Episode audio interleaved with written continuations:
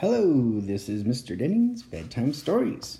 All right, we're on chapter seven of The Dragons of Blue Land. And this chapter is called The Dragons of Blue Land. Here we go. Tell me more about your family, said Elmer as the dragon flew over the harbor and northward along the coast of Popsicornia. Do you all look alike?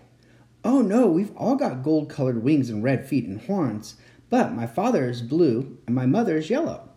All my six sisters are green, ranging from yellow-green to blue-green. We, bo- we boys are all both blue and yellow. I have wide stripes, but two brothers have narrow stripes, one with the stripes going the other way. One has yellow, yellow polka dots on blue, and one blue polka dots on yellow. One has a yellow head and body, and one leg, with three blue legs and a tail. One is speckled blue and yellow like a bird's egg, and the last has patches of blue and yellow. Hope you got all that. How wonderful! You must look like an Easter parade when you're all to- out together. I guess we do, said the dragon, especially when our father has us doing our exercises. He's a great one for exercises. Exercises, said Elmer. You know, standing on your head and somersaults and leapfrogs and all that sort of thing. Of course, in the summer, we spend most of our time mowing the meadows and tending to the flowers. Each one of us has a special part of Blue Land to take care of. I wonder what's become of my piece. I suppose Mother has taken it over. I had the marshy part near the lakeside. That's why I'm so particularly fond of marsh marigolds and skunk cabbages. But what about in the wintertime, asked Elmer, looking down at the line of waves breaking against the rocky shore in the moonlight. It must be very cold and snowy and not much fun for exercising. Oh, we do our exercises summer and winter. Father sees to that.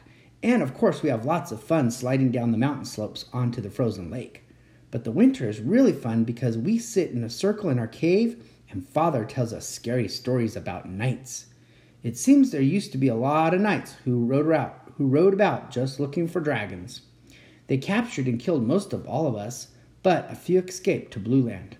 My father says his grandfather could remember the knights very well, with their heavy coats of armor and lances and swords and helmets. Oh, sure, I've read about them in books, said Elmer. But those dragons were always fierce and about to eat up somebody. Nonsense, said the dragon. That's just what the knights like to make people believe. So everybody would think that they were very brave when they went hunting dragons.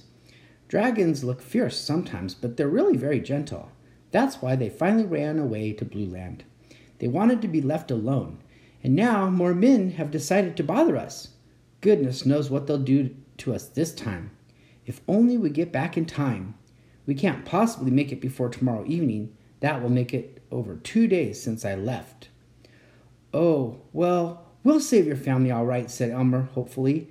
I can't wait to see them all. He snuggled up against the baby dragon's neck and dreamed of the rescue as they sped through the night toward the mountains of Blue Land.